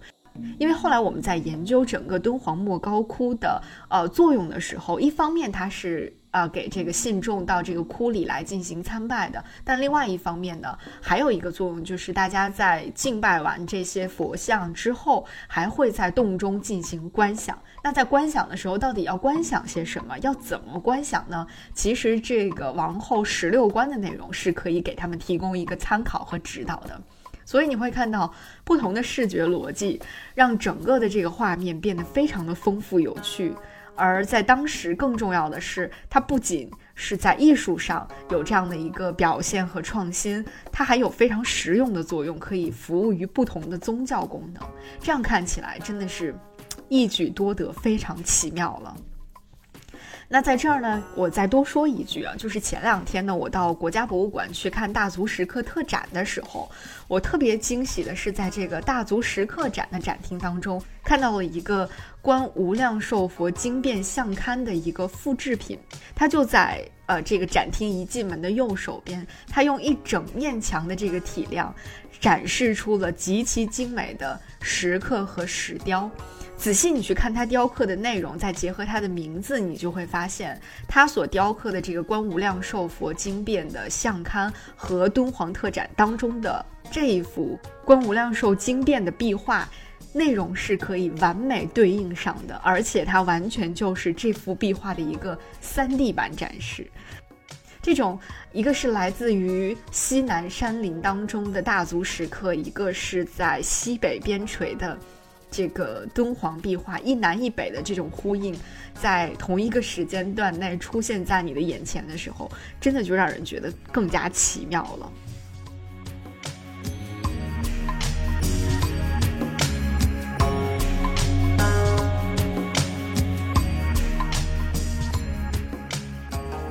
那以这幅非常具有代表性的盛唐时期的壁画为界，我们将要和敦煌最具想象力、最具表现力、最有强烈信念感的那个时代暂时的告别了。嗯，因为从盛唐之后进入到中唐之后，我们进入到的就是一个技法更为娴熟，画风呢看起来也更加的柔和，但对于我们今天的人来说，可能更加熟悉的这样的一个时期了。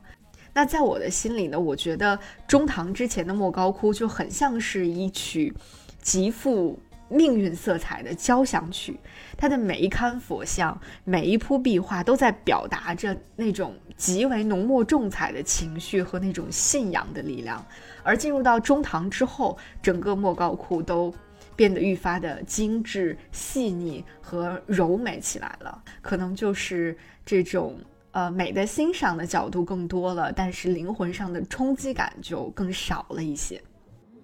看这就是神话故事，不是要写童话吗？你看咱们古代的神话多美呀，写的是不是？然后他也告诉你们一个道理，不能忘恩负义，是不是？会受到惩罚的。好了，那就让我们一起移步到展厅的另外一边吧。这就是中唐之后的故事了。这个故事是从敦煌莫高窟第一百五十九窟两幅。嗯，菩萨像开始的，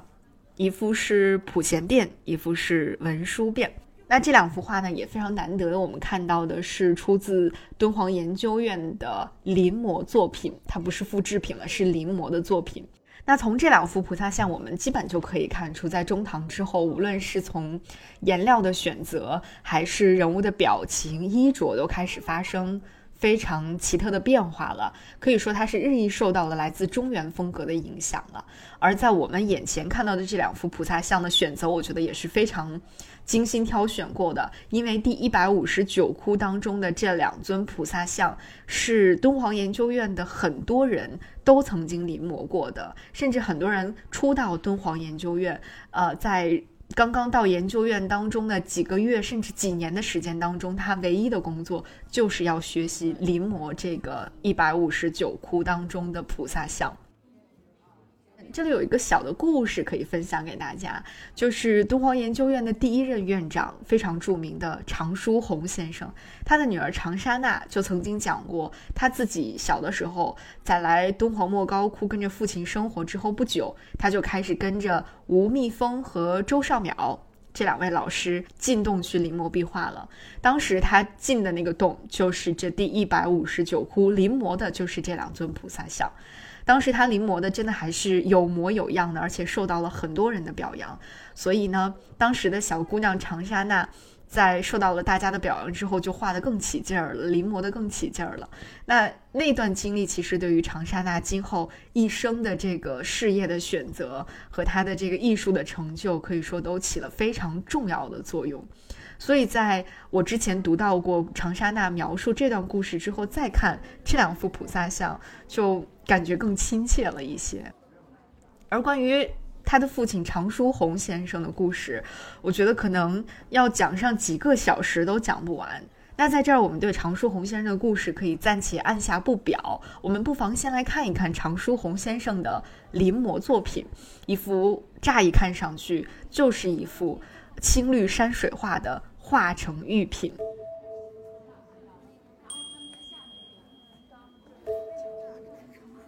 我是真的没有想到可以在这次特展上看到常书鸿先生亲自临摹的这个作品的，而且策展方非常用心的选择了。化成玉品这幅作品，还在它的旁边放上了一张当年常书鸿先生在洞窟中临摹的工作照。如果你还有印象的话，我们在开头的那个时光索引图当中曾经提到过一个名叫常书鸿的年轻人。当年他从法国回到中国，投身于敦煌莫高窟的保护工作当中，真的是义无反顾。当时他最初的想法就是希望能够在莫高窟当中汲取到。啊，源源不断的灵感和这种来自古人的一些创作元素，啊，有朝一日能够运用到自己的创作当中。但其实呢，我们现在在回望常书鸿先生的一生，嗯，他真正能够像自己最初设想的那样，安静的在洞窟当中临摹壁画、研究壁画的时间和机会，其实是很少的。这个其实真的有一点遗憾，因为。除了他刚到敦煌的那几年，他能够啊比较安静的在洞窟中临摹壁画之外呢，在之后敦煌渐渐开始发展起来的时候，他就需要拿出大量的时间和精力去带领大家去维护洞窟、去治沙，同时他还要面对当时出现在这里的土匪军阀的一些勒索，然后想尽一切办法为当时在研究院工作的这些同事们。改善一点点他们的生活环境和他们的工作环境等等。那在新中国成立之后呢？呃，常书鸿先生又要频繁的去进行国内外的交流访问工作。呃，在之后不久，他又被卷入到了十年文革的洪流当中。所以，其实常书鸿先生最终，呃，大约只临摹了七幅比较完整的壁画。那壁画上那些让他。痴迷甚至改变了他整个人生轨迹的那些古老线条，最终也并没有能够真正的进入到他自己的艺术创作当中。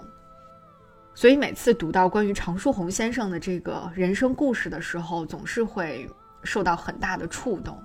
那在这次的展览当中，他们选择了化成玉品，我觉得也是别有深意的吧。当然，这当中也可能有我自己的过度解读的部分哈，但是。我觉得常书鸿先生的故事和《化成玉品》这幅画当中所表现的那个故事，真的可以说是相得益彰的。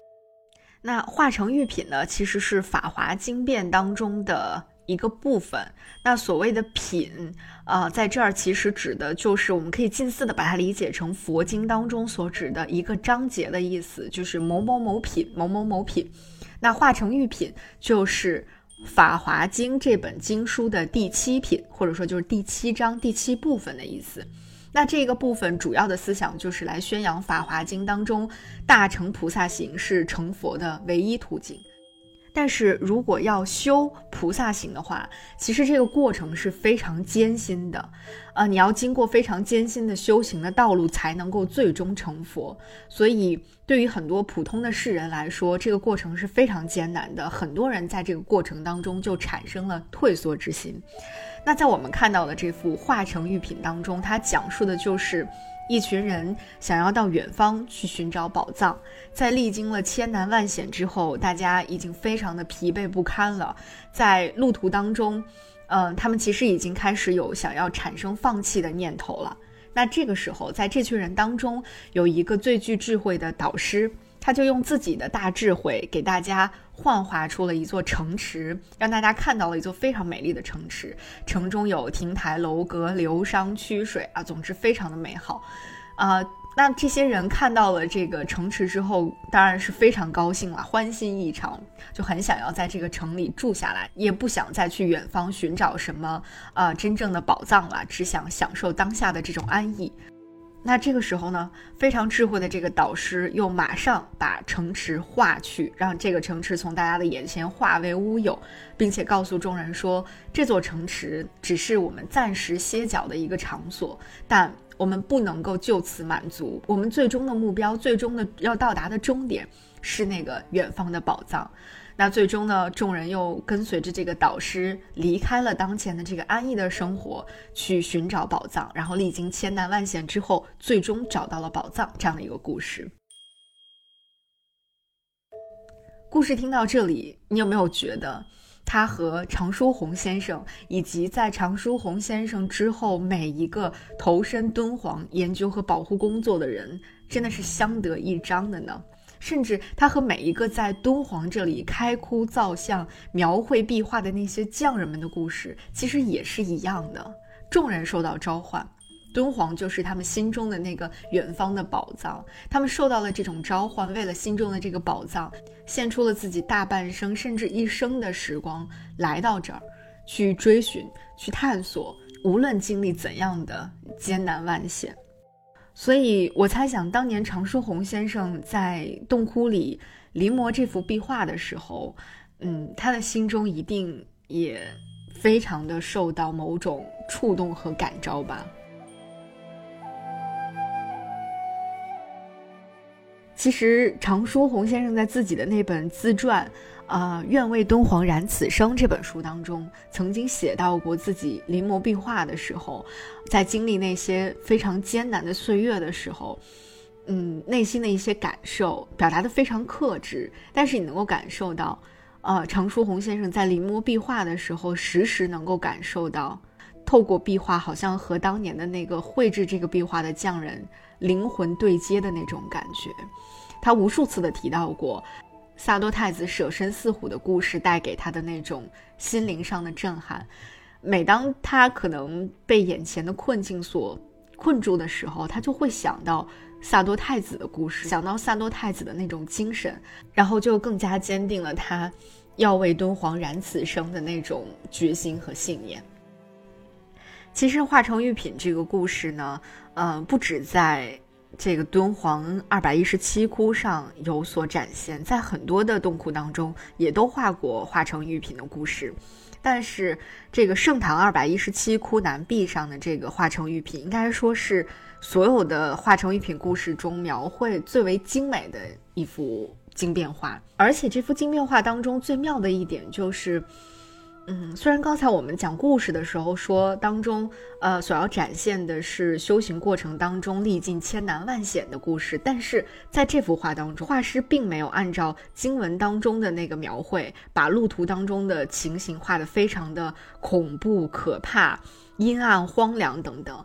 嗯，他反而是以一种我们现在眼前看到的非常大胆的创新精神和丰富的想象力，创作了一幅明朗开阔的。青绿山水图，而且或者说是一幅明朗开阔的山水人物画吧，而且这幅画在整个中国美术史研究当中也是具有非凡意义的，因为它被看作是青绿山水的鼻祖级的代表。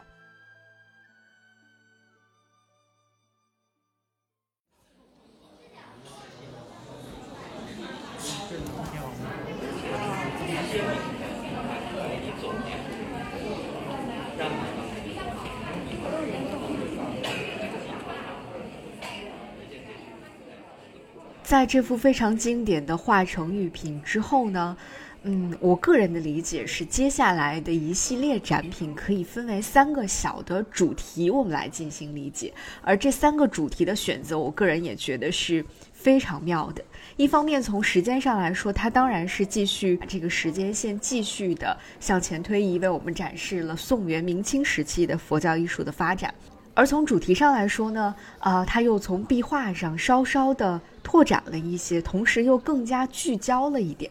那我们来看看接下来的这三个小的主题，三个小的 topic 都是什么吧。首先就是第一个小 topic，它让我们的目光更加聚焦了一点，聚焦到了敦煌的佛像和菩萨像上。第一个出现在我们眼前的更加聚焦的菩萨像，是敦煌莫高窟五十七窟当中的一个，嗯，阿弥陀佛说法图。在这个说法图当中，有一个非常非常著名的菩萨像，就是被大家称为美人菩萨的这个菩萨像了。啊，第五十七窟这一窟非常非常的与众不同，而且非常值得一看。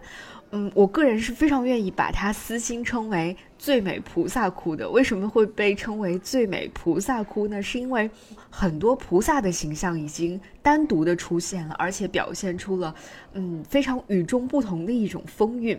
比如说，在这一窟南壁上的左侧出现的观音菩萨就非常的精致精美，甚至可以用华美来形容。他的头上戴着非常华丽的佛冠，同时他的啊脖子上、他的胸前、他的手臂上都有非常精美的璎珞装饰，而且在这尊菩萨像上出现了立粉堆金的这种手法，也就是我们能够看到星星点点的这个金色的光芒。更妙的就是在于五十七窟的菩萨两眼是微微向下看的。而且他的身体呢，会稍稍的有一点内倾，就显示出了那种东方女性的，呃娇柔和妩媚。所以很多人都把它称为是莫高窟当中最美的观音菩萨。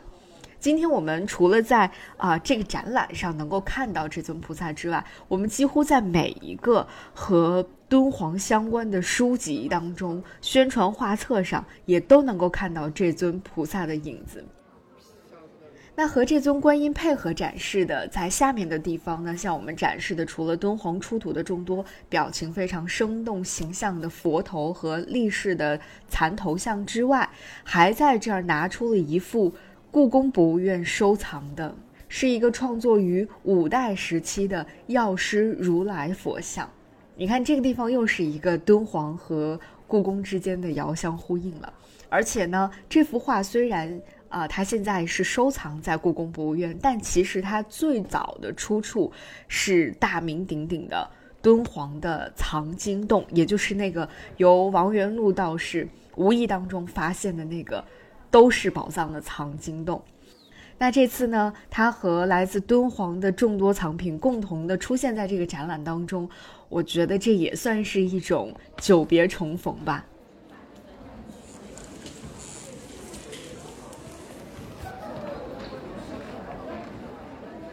第二个小的 topic，我个人是非常非常喜欢的，因为它在这里向我们展示了关于佛教当中的一个非常重要的命题，就是生死命题。在这里呢，有一张，嗯，我相信你一定在某个地方曾经看到过的涅槃的佛像照片，它拍摄的就是第一百五十八窟的涅槃卧佛像。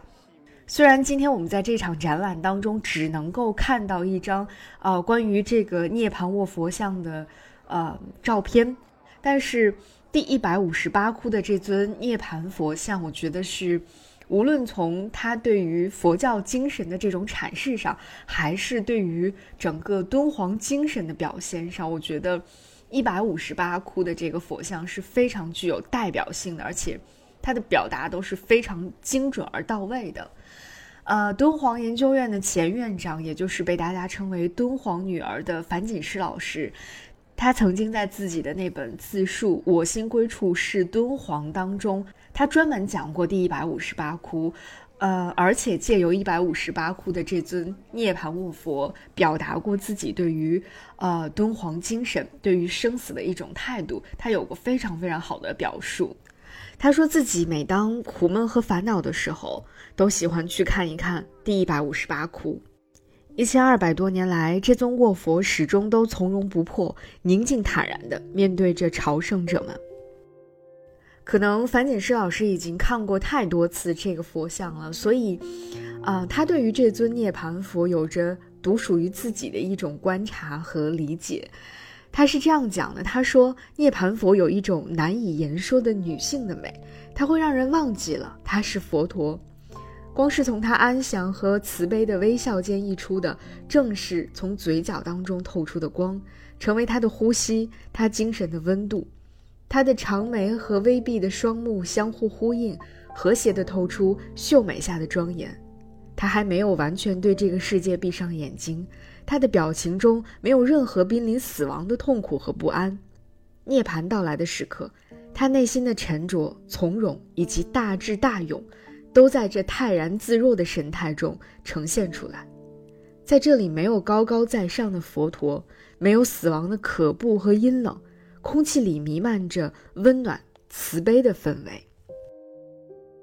作为一个艺术研究者，樊锦诗老师还。经常会想这样的一些问题，比如说，艺术家创作这一尊涅槃像的时候在想什么呢？他为何在许多可能的选择当中捕获了这样的一种形式的想象呢？为什么不直接去表现死亡？为什么不是司空见惯的庄严的涅槃呢？为什么仅仅选择简洁的体态和线条呢？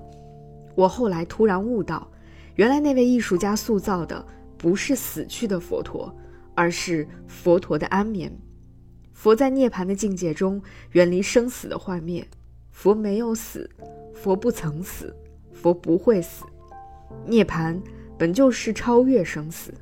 生死对他已经没有任何意义，也不再有任何威胁。他已经进入了那个不生不死的境地。艺术的创造也需要一种顿悟，或许正是顿悟，让艺术家完全体验到了在佛陀涅槃的那一刻，灵魂所感受到的超越性的、全然的自由。然后有一段话，我想应该是樊锦诗老师在无数次苦闷烦恼的时候，面对着这尊涅槃的卧佛，最终生发出的自己内心最真实的感想吧。他说：“如果此生找不到自己心灵安顿的地方，如果心灵一直在流放的路上，就犹如生活在漫漫长夜当中。当下就是涅槃，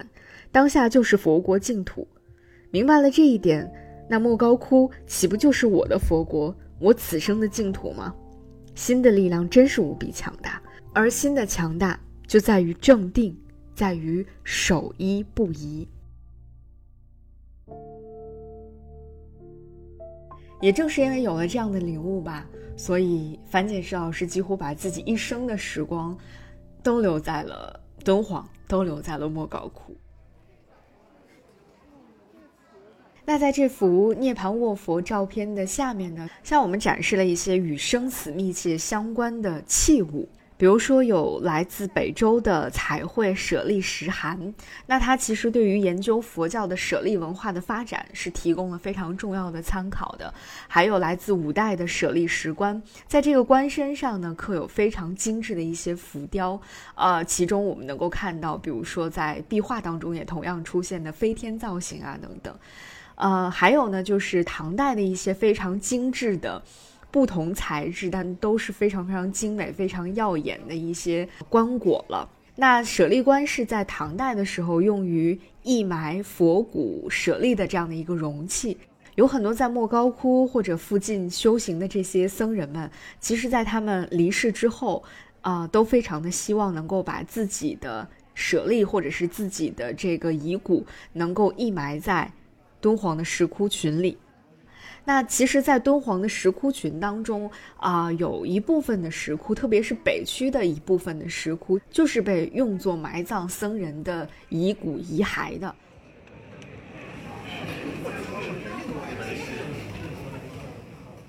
最后呢，让我们共同来进入敦煌最早被全世界知道的一个非常重要的地方，那就是藏经洞了。这个展览接下来的部分，像我们重点展示的这些呃展品，几乎全部都来自于藏经洞。在这里最为精美，也是让很多人驻足不前，纷纷拿出手机来不停拍照的，就是在这里向我们展示了一个非常棒的出自榆林二窟的西夏的水月观音图。其实水月观音图在我们今天的很多地方，我们也是能够看到的。比如说，在今天北京的法海寺，在法海寺的壁画当中，我们就能够看到一个非常巨幅的，而且画工可以说简直就是出神入化的一幅水月观音的壁画。如果有机会的话，非常推荐大家去看一看。那在它的旁边呢？我们可以看到一个非常非常难得一见的一尊佛像，它虽然已经是一个残像了，就是木雕八臂观音残像。那根据这个考古学家们的推断，它的原貌应该是一个八臂十一面的观音菩萨像。十一面观音呢，其实在敦煌壁画当中呢，我们能够找到很多它的影子，但是真正的把它做成雕塑的。是非常非常稀少的，所以我们现在眼前看到的这个木雕的八臂观音的残像，应该说是一件非常珍贵的藏品了。而且你会觉得，好像正是这种木雕的残像观音，就更有那种年代感、历史感，那种历经沧桑、历经劫难之后留存下来的那样的一种感觉，再加上我们其实尽管它已经残破不全了，可是我们还是能够隐隐约约的看到这尊菩萨像它的一个面部表情，就像我们刚刚在前面看到的那尊涅盘卧佛像。很像，就是你能够看到他的嘴角上扬，能够看到他面部那种非常安详、非常安之若素的那样的一种表情。这样的一个表情和他今天的这个我们能够看到的残破的身躯形成了一种非常鲜明的对比。历经磨难，但依然保持微笑，依然保持平静，就像刚刚我们读到的樊简世老师所说的那个话一样：心的强大在于镇定，在于守一不移。就是这种坚守，就是这种内心的安定，可能才是这个世界上最强大的力量吧。在这尊木雕的背后呢，所展示的也是一幅非常了不起的壁画，是一幅元代的千手千眼观音。两个观音时代不同，风格不同。但是所表达的、所传递出来的那种情感，所传递出来的那种信仰的力量，能够带给人内心的那种安定和坚定，却是一样的。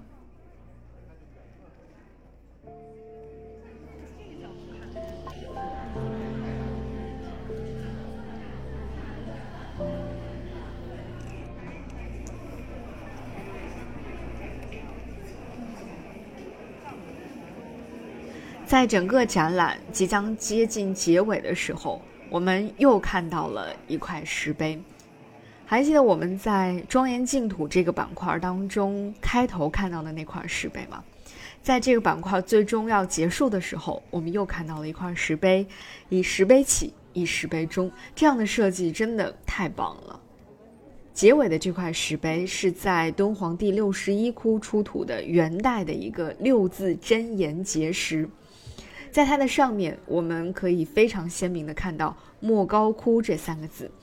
而在石碑的中间呢，刻有一个四壁观音像，在它的周围分别出现了各种各样的文字，包括梵文、藏文、蒙文、八思巴文、汉文以及西夏文，共刻有六种文字。所以在这样的一块小小的石碑上，就能够充分的反映出，到了元代的时候，整个河西走廊地区真的已经变成了一个多民族聚集，而且多民族文化并存融合这样的一个特点了。元代应该就是莫高窟在中国历史上最后的一点闪光了，莫高窟渐渐的就被这个世界遗忘了，它开始了属于自己漫长的涅槃，或者说经历着。漫长的属于自己的修行，直到二十世纪初，世界重新发现了它，一段全新的故事再度展开。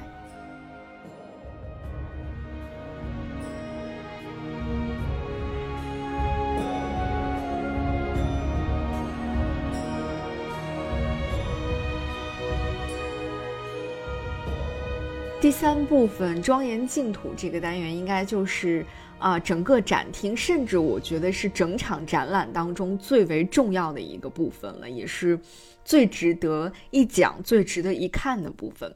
那在第四个部分呢，叫做壁上丹青，这个部分就有点类似于讲解和科普性质的了。它非常详细的或者非常生动的啊，为我们解释了莫高窟到底是怎么开凿的，那些匠人们是怎么在山崖上。开凿出了这一个个洞窟的，啊，然后这些工匠们又是怎么分工协作的？每一个人负责什么样的部分？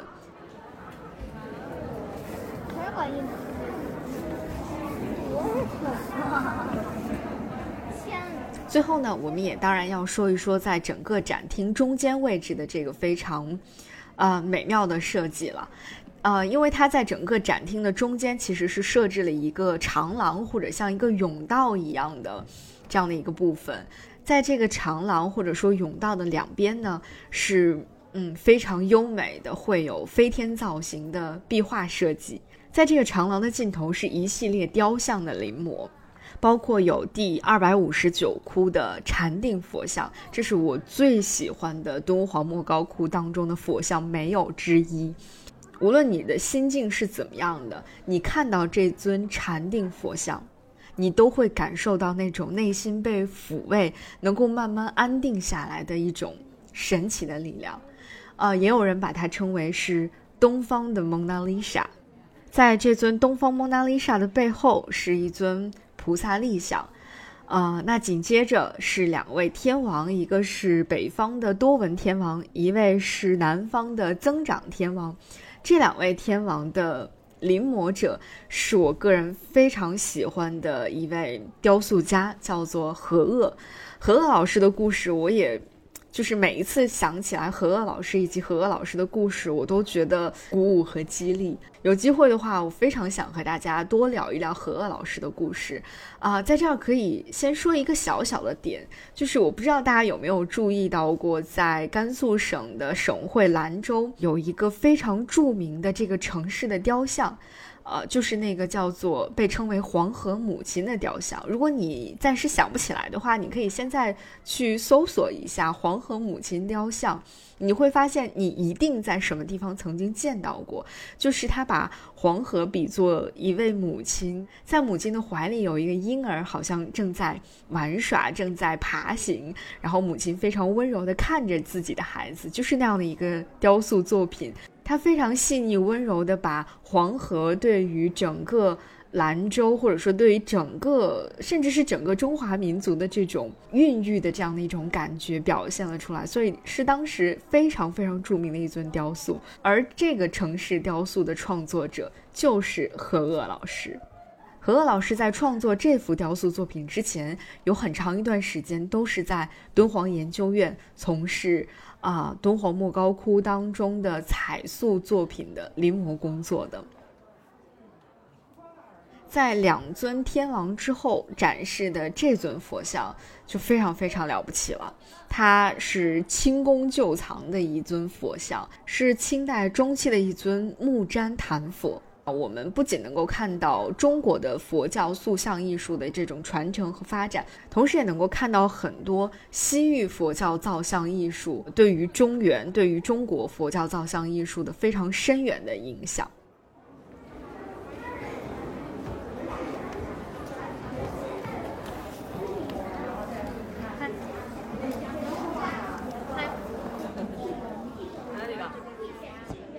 OK，那我们的展览看到这里呢，整个敦煌特展的第一个大的章节“丝路重华”其实就告一段落了。那在整个这个展厅，我们即将离开的这个地方，依然能够看到和进入展厅的时候，啊，那个土黄色的石窟带相呼应的仿真石雕墙面的装饰。由此呢，我们也要暂别这片。以黄色和赭石色为主色调的展厅了。接下来，在午门会有一个名为“万象人间”的展厅，它的整个的色调就非常的不一样了，它是以青绿色调作为主色调的。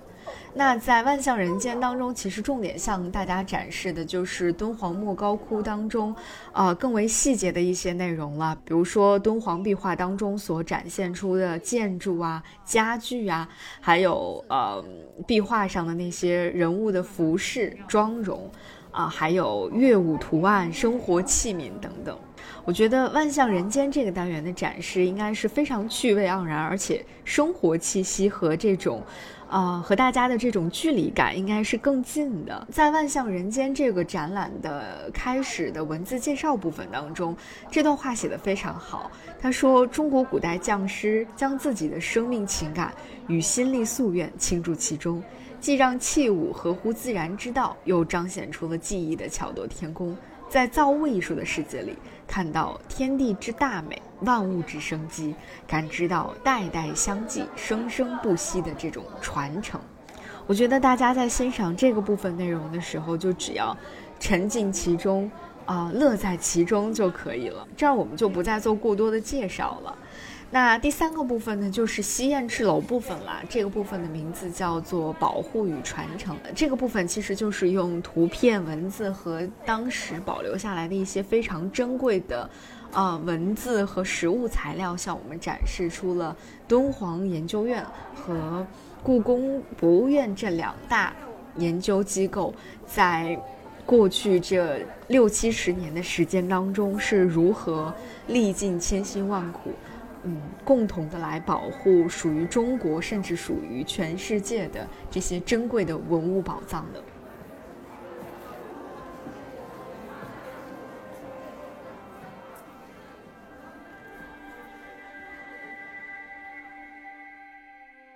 至于之前我非常非常期待的三个复制窟呢，在这儿我只是说一下自己的参观感受吧。嗯，怎么说呢？可能之前我对于复制窟的期待有一点过高了。嗯，所以当我真正的走进这三个复制窟去进行参观的时候，我整体的感觉是，啊，当然你在这里看到的光照啊，它的清晰度都是。完全足够的，但是这种过于良好的光照条件，或者说这过于精致的灯光的布置呢，就让整个复制窟的韵味感。因为当我们真正进入到这种石窟当中去进行参观的时候，它的亮度是没有这么高的，就是这样的一种明暗交错的感觉，反而是你在石窟当中去进行参观，包括当年的那些人在石窟当中去。礼拜去冥想的时候，真正身处的那个环境就是那个样子的，所以这种过高的清晰度和亮度反而就少了一点那样的韵味。当然了，我能够理解，就是作为一个面向公众的这种展览的话，当然清晰度也是非常重要的一个部分啦。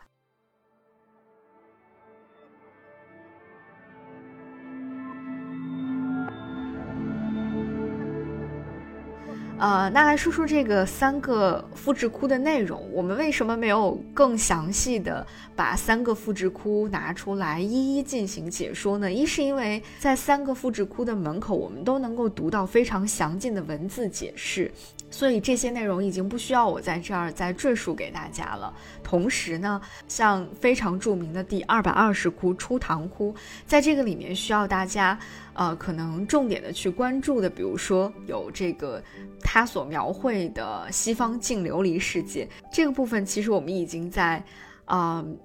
第一个展厅当中最核心 C 位的那个西方净土变那幅壁画当中，已经跟大家非常详细的聊到了。另外呢，就是在二百二十窟当中有一个维摩诘经变，对于帝王的刻画，我们也在不辇图那幅作品的时候提到了。那第二个复制窟就是西魏时期的第二百五十八窟，一个是它整窟的风格那种飘逸、那种灵动的感觉，会让你眼前一亮；另外一方面就是在这个二百五十八窟当中最为著名的那个故事——五百强盗。成佛因缘故事，我们也在刚刚的展厅当中已经跟大家讲过，这是一个怎样的故事，以及它的整个的这个故事画、它的构图、它的巧思到底是怎样的，也已经跟大家聊到过了。那第三个复制窟三百二十窟盛唐的这个三百二十窟当中，同样出现了一幅观无量寿经变，那和我们在展厅当中看到的那个观无量寿经变其实有诸多相似的地方。所以这也是为什么我在开头的时候跟大家说，我觉得丝路重华是整个展览当中啊最值得大家去细细观看、细细品味的一个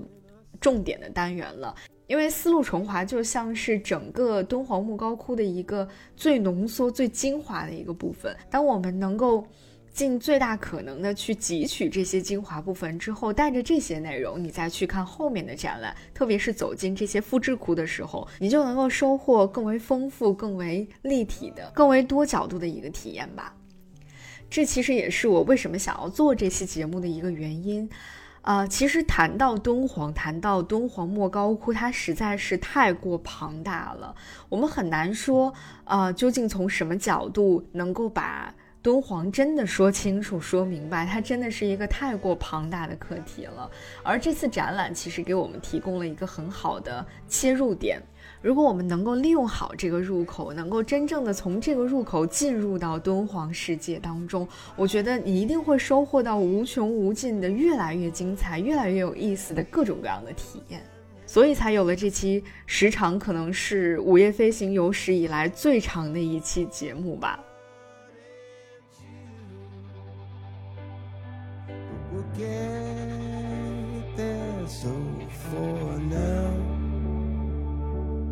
in this crazy world I do. 好啦，那今天我们的这期敦煌特展的特别节目呢，就到这里啦。非常感谢大家的收听，也希望各位能够看展愉快。我们下期节目继续敦煌再见。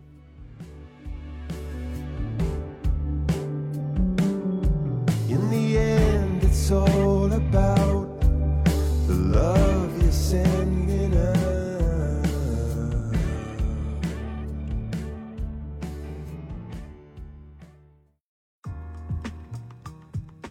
午夜飞行由 Marcus Media 制作出品，我们推荐您在苹果 Podcast 订阅收听。如果喜欢这档播客，你可以给出五星好评，也可以留言评论。同时，我们的节目也会同步更新在 Spotify、小宇宙、喜马拉雅、网易云音乐、QQ 音乐、荔枝 FM、蜻蜓 FM 等平台。另外，你也可以搜索“午夜飞行”的微博和微信公众号，期待你的关注和反馈。我们也欢迎有意向的品牌来赞助支持这档播客节目，合作联系可发送邮件至 hello at marcusmedia.com。